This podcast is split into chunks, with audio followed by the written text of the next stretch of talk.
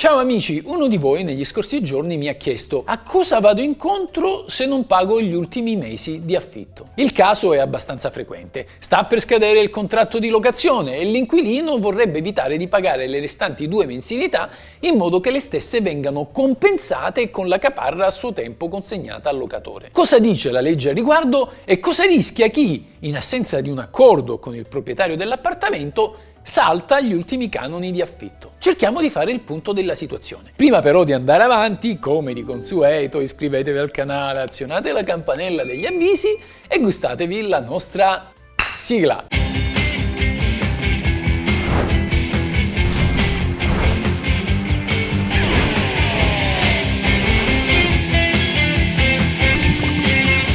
Questa è la legge. Ciao amici, da oggi potete accedere a contenuti nuovi ed esclusivi di Questa è la legge. Come? È semplicissimo, abbonatevi al mio canale YouTube. Con un piccolissimo contributo troverete tutte le puntate che trasmettiamo in live su Twitch ogni lunedì e giovedì alle 16.30 e che magari avete perso perché in quell'orario non siete riusciti a collegarvi. Parliamo di legge, spieghiamo le norme e le sentenze, rispondiamo alle vostre richieste di consulenza, vi insegniamo a districarvi nei meandri del contorto e farraginoso diritto italiano. Ci accompagnano ospiti d'eccezione, avvocati civilisti e penalisti, esperti in diversi settori e altri cittadini che hanno subito vicende molto particolari, magari simili alla vostra. Vi aspetto tutti e numerosi nel mio salottino legale, abbonatevi, a presto, questa è la legge.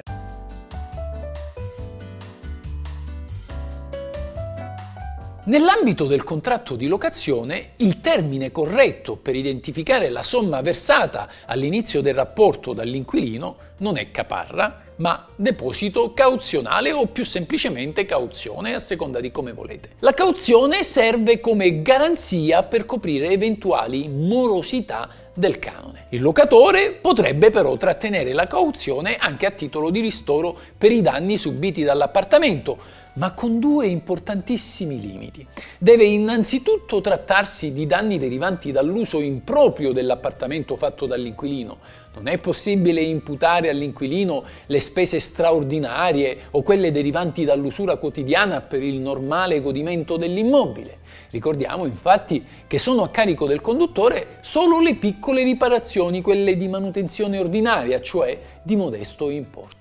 Pertanto l'inquilino è responsabile dei soli danni all'appartamento conseguenti all'omissione di questo tipo di manutenzione ordinaria. In secondo luogo, il locatore non può arbitrariamente quantificare l'importo del risarcimento a seguito di questi danni. Tale compito infatti spetta solo al giudice. Solo il giudice può ad esempio stabilire se per rifare la pittura di una stanza ci vuole una somma piuttosto che un'altra. Pertanto il padrone di casa che voglia trattenere la cauzione a titolo di rimborso per le spese necessarie al ripristino dell'immobile deve immediatamente avviare una causa contro l'inquilino affinché sia il tribunale a determinare i corretti importi da versare. In difetto di ciò, la cauzione va restituita subito.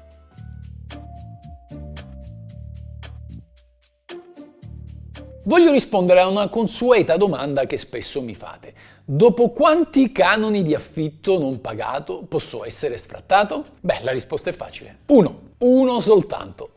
Se accumulate un ritardo di almeno 20 giorni rispetto alla scadenza del pagamento di un canone, il padrone di casa può notificarvi una citazione per sfratto per morosità e ora veniamo a noi. Cosa rischia chi non paga gli ultimi mesi del canone di locazione? In assenza di un diverso accordo col padrone di casa, l'inquilino non può astenersi dal versare gli ultimi canoni di locazione lasciando che il locatore li scali dalla cauzione. Questo perché, come vi ho detto, la cauzione mantiene la sua funzione di garanzia fino all'ultimo giorno di esecuzione del contratto di fitto. Se il conduttore dovesse rendersi moroso delle ultime mensilità, il locatore perderebbe questa garanzia e non potrebbe più cautelarsi nell'ipotesi magari di danni all'immobile.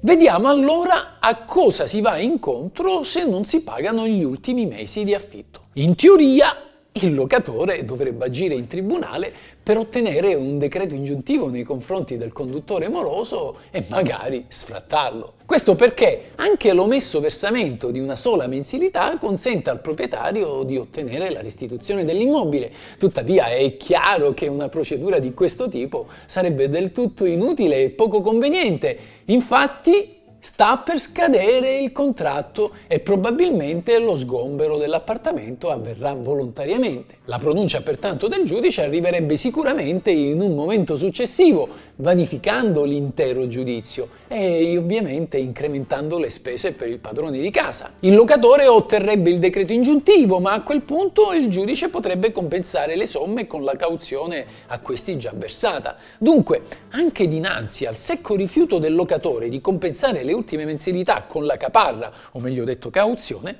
l'inquilino non rischierebbe nulla nell'ipotesi in cui dovesse agire diversamente. Certo è che se alla scadenza dell'affitto il locatore dovesse rilevare la presenza di danni all'appartamento, questi potrebbe pretendere il risarcimento intentando nei confronti del conduttore un'apposita causa. Causa tuttavia che, come vi ho detto prima, il locatore dovrebbe comunque avviare per la corretta quantificazione degli importi da lasciare al giudice. Ma a quel punto dovrà valutare la convenienza del giudizio laddove si tratti di somme di modesto importo. In definitiva possiamo così concludere.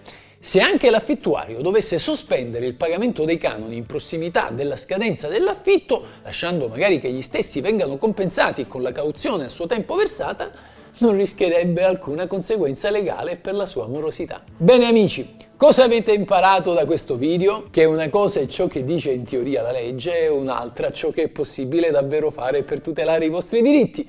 Non vi piace? Lo so, ma questa è la legge.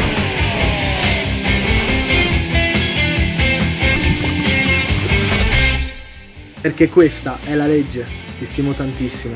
Grazie. Questa è la legge! Ciao amici, se vi interessa sapere cosa dice la legge, come va interpretata, cosa si può fare e cosa non si può fare, il tutto in un linguaggio semplice ed accessibile a tutti, iscrivetevi al mio canale. Questa è la vera legge.